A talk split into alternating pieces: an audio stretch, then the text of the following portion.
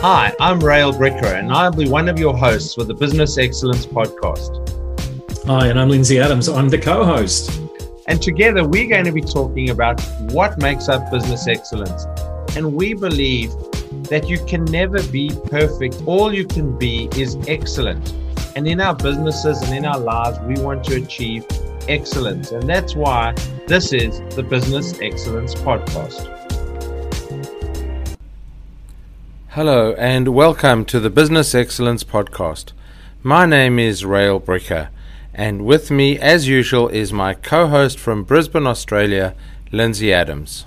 Hello, and welcome. And with me in the studio today is Dr. Kate Raynes-Goldie, who describes herself as an igniter of curiosity the CEO of LoveGo, a certified facilitator of Lego Serious Play, and an award winning designer, researcher, and futurist.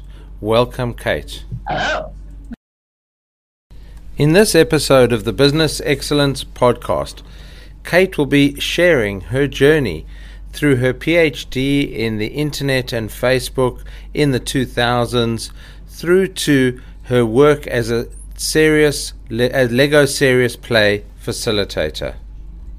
I'm I'm going to jump in right now because Kate, I'm like seriously a PhD on social media or Facebook. Like what? Just tell us about that for a sec. Yeah, um, that that was really interesting because that's actually how I moved to Perth. Um, because Perth has one of the only internet studies programs in the entire world, which um, is a, I guess you know living in the most isolated city or one of the most isolated cities kind of makes sense that you'd be studying the internet here. Yeah.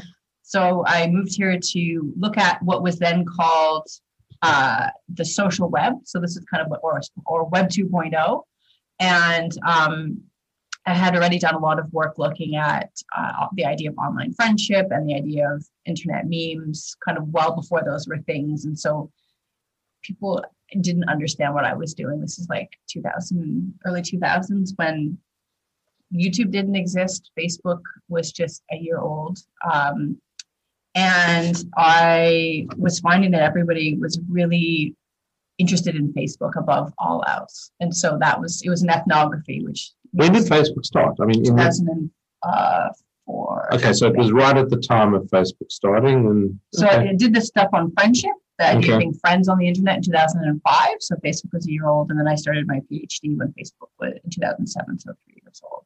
All right, and and what was the premise? I mean, I have to ask the question because every PhD has a has a premise that you try and prove or disprove. What was the premise of your PhD? Well, it was an exploration of um, issues of privacy, and so this is kind of again one of those things that's just totally normal now that we're concerned and trying to navigate these. Um, but it was exploring basically how people understand and navigate privacy and understanding the difference between um, what I call social privacy and institutional privacy. So up until that point, it had generally been people worrying about how you know companies manage information about them. Okay. But with social media, it also became around identity management, and so it was really understanding that tension and what it meant for people and how they navigated it. Because they didn't talk about privacy; they talked about like identity or like people yeah. stalking them or how to manage what they. So it's all of these things that are just normal now, really. We don't really think. so you were a pioneer in this space. I mean, that's fantastic. I mean, and so so extend extending that, I guess, just a little bit. So so today, people often forget that distinction, I guess, in their identity. Just just in know words, they, they think that, that what they do on social media is different from the way their boss sees them, but they forget the boss sees them on social media.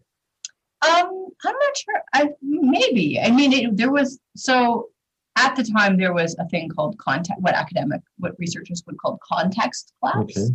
So that idea that um, before social media, we would have all these different spaces. So you you go to church and behave a certain way, and you could go to um, work and behave a certain way and go to the bar and behave a certain way. And that was just, you'd have the different contexts in your life and you could have different friends.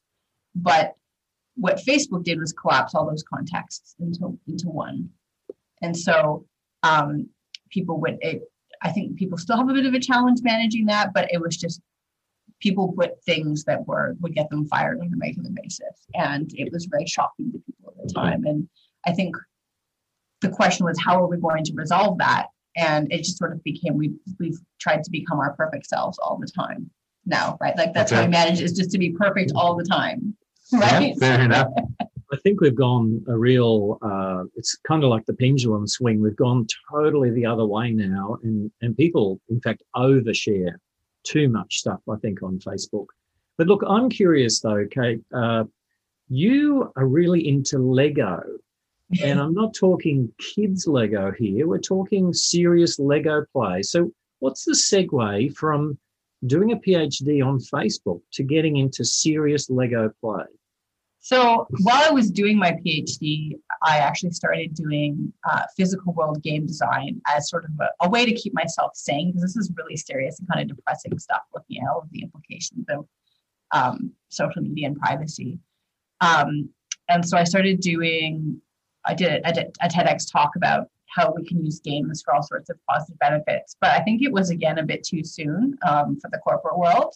And my work with Lego Serious Play was really as a tool to kind of have an entry point to working with me in a way that people could get the benefits of playfulness um, and you know have that academic rigor, but still not be completely weirded out by my approach. And so it was kind of an entry point. But the more I did it, the more what's great about the method is that it's um, open source. So you're able to take it and do what you want with it.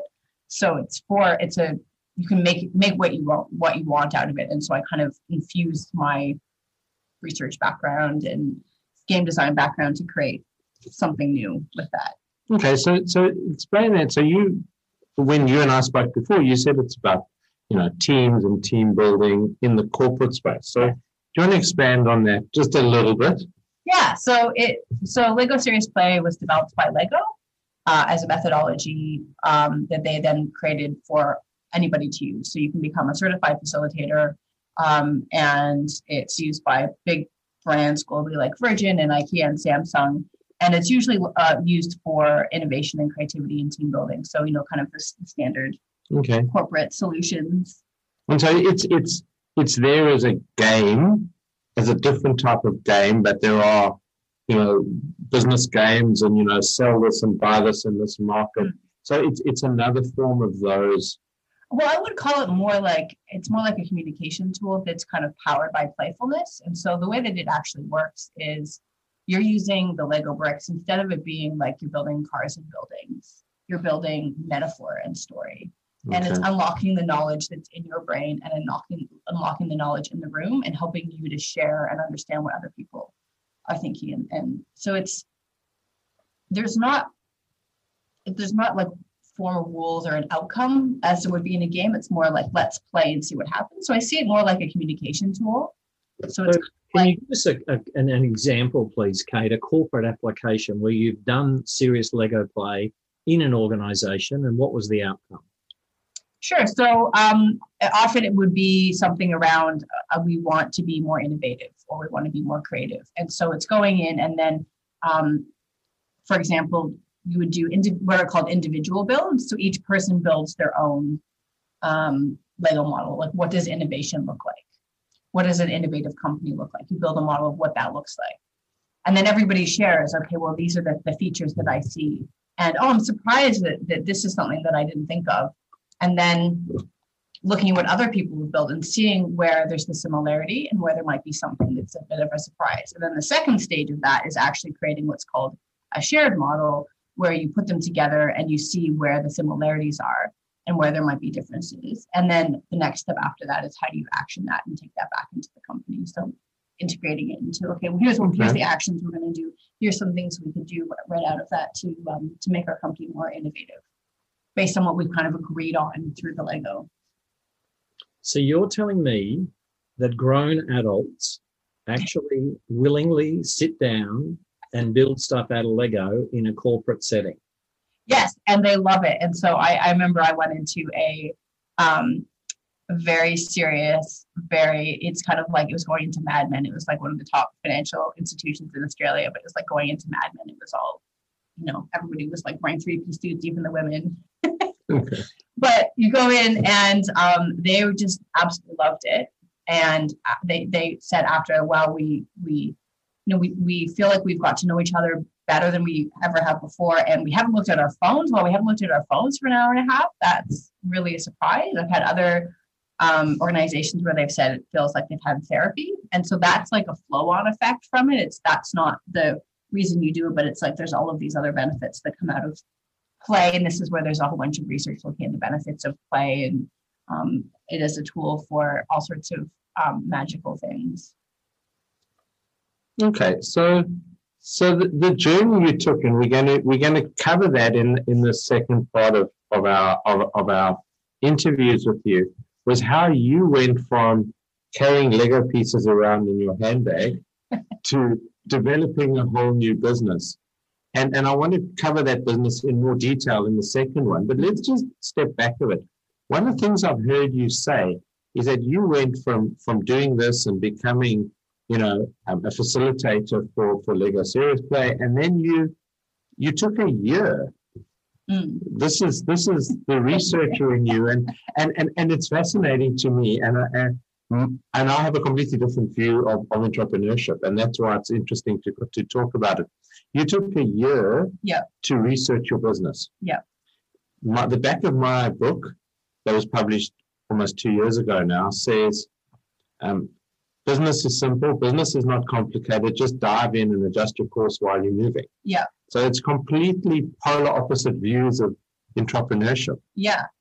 Well, I think the, the reason I took a year was, and I did, I didn't sit down and go, okay, I'm going to develop a new business, and it's going to take, I'm going to spend a year researching it. Okay. It's it's the sort of same approach that I took with my PhD, which is the ethnographic approach, which is um, being really aware of what's happening and adapting to that. So when I started the journey, I w- what I was developing was entirely for me, and so I was research- researching it for me and okay. understanding it for me. And I kept having. So this is, you know, I'm not going to jump into what it is because I don't want to spoil this, the next yeah. episode. But um, it was for me, and um, the I would say the time that I took to really turn it into um, something for the public for beyond just for me um, was maybe six months and um, that wasn't entirely like i do have people that i'm working with so i do have clients but okay. it's that very kind of startup or game design model of um, creating a prototype and then iterating on it and then getting feedback and then iterating and seeing what happens and so it's I wouldn't advise people sit in their room and do or in their office for a year and not talk to anybody. But I think that process of um, you know slowly building and getting more clients and testing it and launching it when it's like ready, but not to the point where you're sitting there just trying to make it yeah. perfect by yourself. Yeah, well, there has to be that interaction between. You have to actually get feedback at some yeah, point. You exactly. know that this is a real idea or it's not going anywhere. Yeah, exactly. And so I think it's um, yeah, I think we have that that uh, even with I see this work working with game designers is people will work on a, a, game for a year and get it perfect and they've never done any play testing or user testing and then they're like, well, why didn't my game work? Okay. And so do do take as long as you need, but uh, but don't just sit at home not talking to anybody making it perfect for you because that's definitely not going to work. So I I'm really curious about hearing more. So we're, we're out of time now for this session, but would you come back and talk to us again about uh, Love Go, this this incredible product that you put together, a dating methodology for badass professional women? Would you come back and talk to us about that? Yeah. Excellent. Um, Kate, look to wrap up this session. Um, where would our listeners, listeners find you if they want to make contact with you and find out more about Serious Lego Play? Sure. So you can go to kateraynesgoldie.com. Um, and if you're curious about LoveGo, uh, it's lovegomethod.com. Excellent. Thank you, Kate. And thank you, Lindsay Adams, my co host, for being part of this episode of the Business Excellence Podcast. We look forward to seeing you on the next episode of the Business Excellence Podcast.